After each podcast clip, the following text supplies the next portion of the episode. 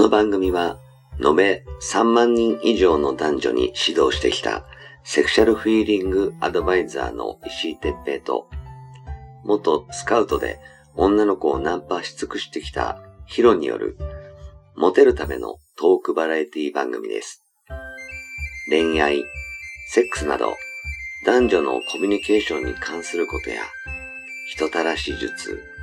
モテる男や女になるための考え方や行動の仕方、モチベーションの上げ方など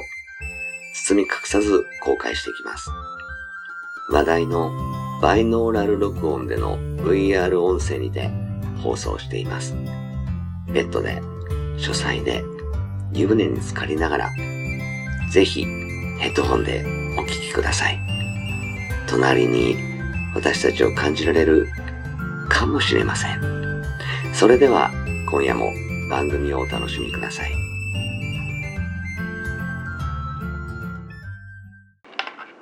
はい、始まりました。石井哲平とヒロ、石井哲平です。はい、ヒロです。明けましておめでとうございます。イエーイ、どんどんどんどんどんどんどん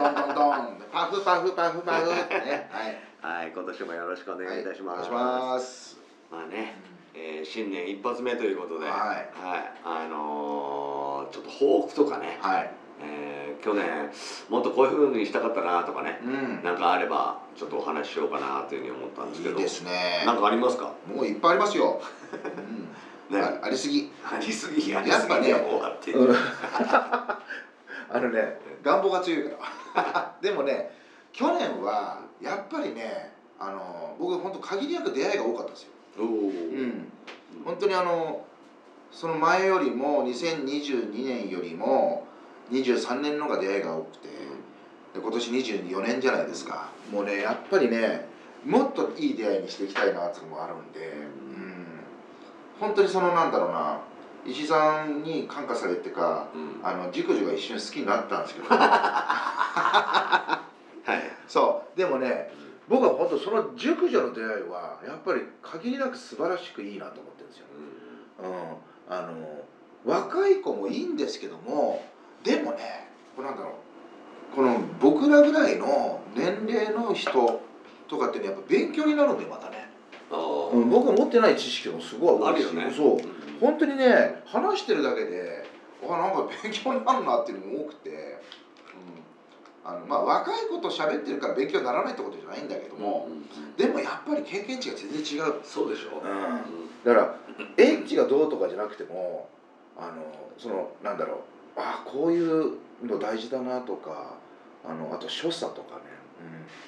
うん、あ、磨きがかかるなっていうか、うんうん、そういうところがね、すごいありがたいなと思って、うん、はい、だから今年はね、もうさらにね、うん、さらに熟女、いやいや、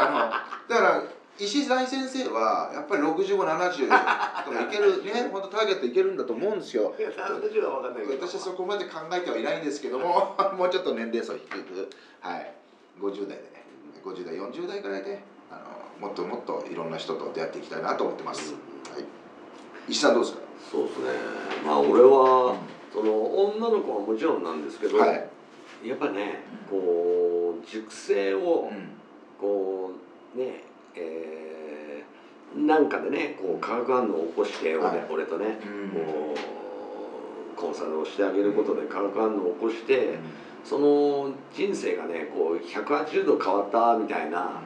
まあ180までいかなくてもいいんだけど、90度変わったとか、うん、そんなんでもいいから、こう変わるきっかけになりたい、その変わってくれるその成功を見届けたいって思ってますね。まあ、毎年同じような目標になるとは思うんですけど、やっぱね、結婚したとか、付き合うことができたとか、やっぱそういうふうにね、こう言われると俺もなんか嬉しいんだよね、うん、なんか先生というよりはなんか親みたいな、うん、感じかな、こう兄貴みたいな感じかな、うん、弟が幸せになったみたいな、うん、そんな報告をね、やっぱり今年はいっぱいまた聞きたいなって思うし、そうね、自分のその女はまあそこそこあればいいかなとは思うんですけど、そのビジネスの方をさらに加速させて、成功者をとにかくいっぱい輩出していきたいですね。うん、そうですね、だからもう僕さ石井さんとはもう本当付き合い長いじゃないですか。だからいろんなとこ遊び行ったりもするし、もう仕事じゃないじゃん僕らの関係性ってさ。だからそういうのが僕はね、逆にその石井さんに関しては求めてる人っていっぱいいると思うんだよね。なんだろう、そのまあこっちのビジネスっていうかその先生として、でも先生と遊びたいなとかね。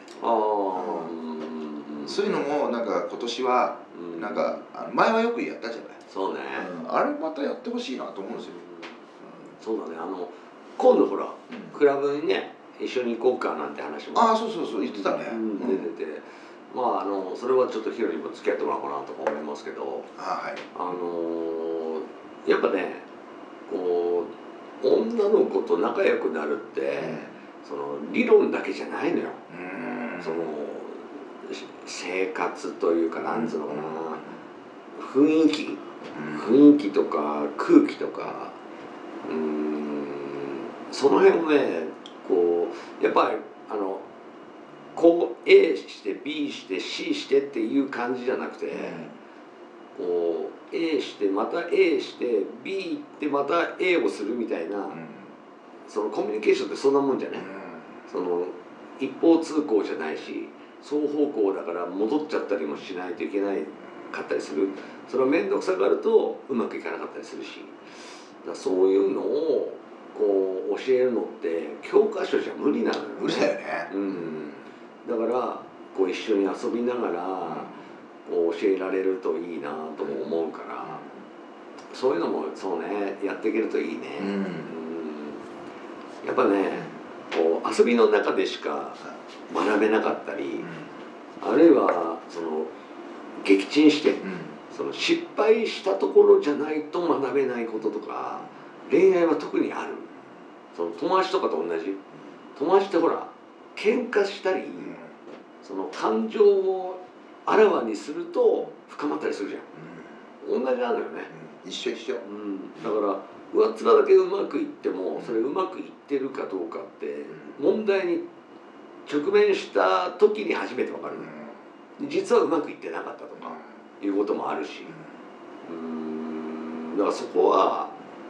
やっぱりこう逃げては通れない、逃げてたら成長がないっていうふうに思って、そこをあえてね失敗する必要はないけど、付き合ってるうちにね必ずねちっちゃい失敗大きい失敗いろいろあるから、絶対ある。そこを乗り切れる対応力っていうのかな、絶対必要だよね。必要。だそこは一緒にね、問題が起きた時が一番やっぱり大変だと思うし、俺もこうコンサル生の人たちには親身になって相談乗ったり、その対応を一緒に考えたりしていきたいなとは思うんですけど、そういうやることで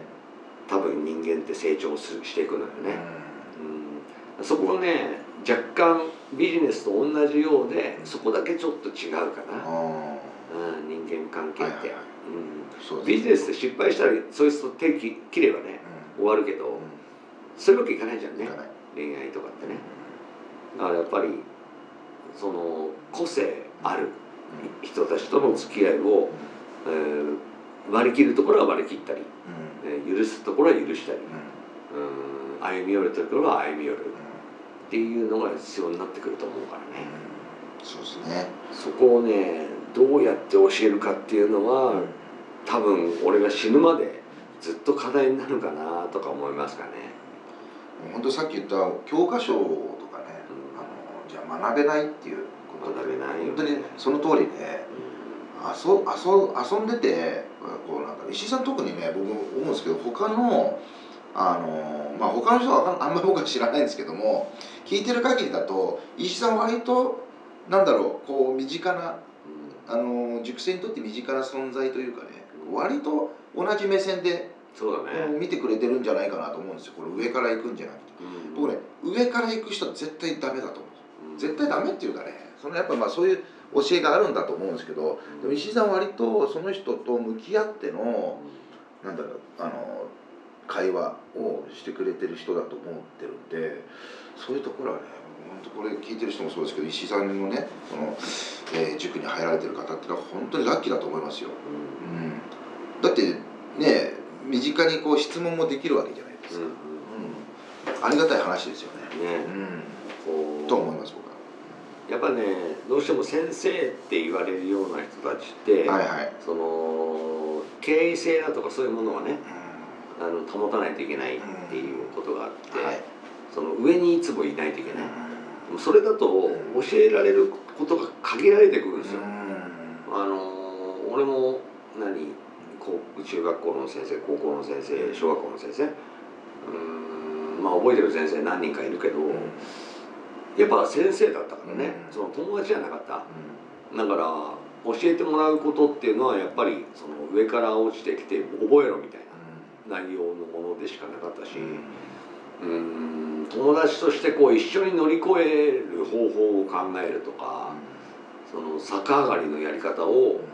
こういうふうにやるといいよってこう一緒にこう教えてくれるような先生とかってやっぱりいなかったからね、そのアドバイスはあるけど、そのなんていうのかな、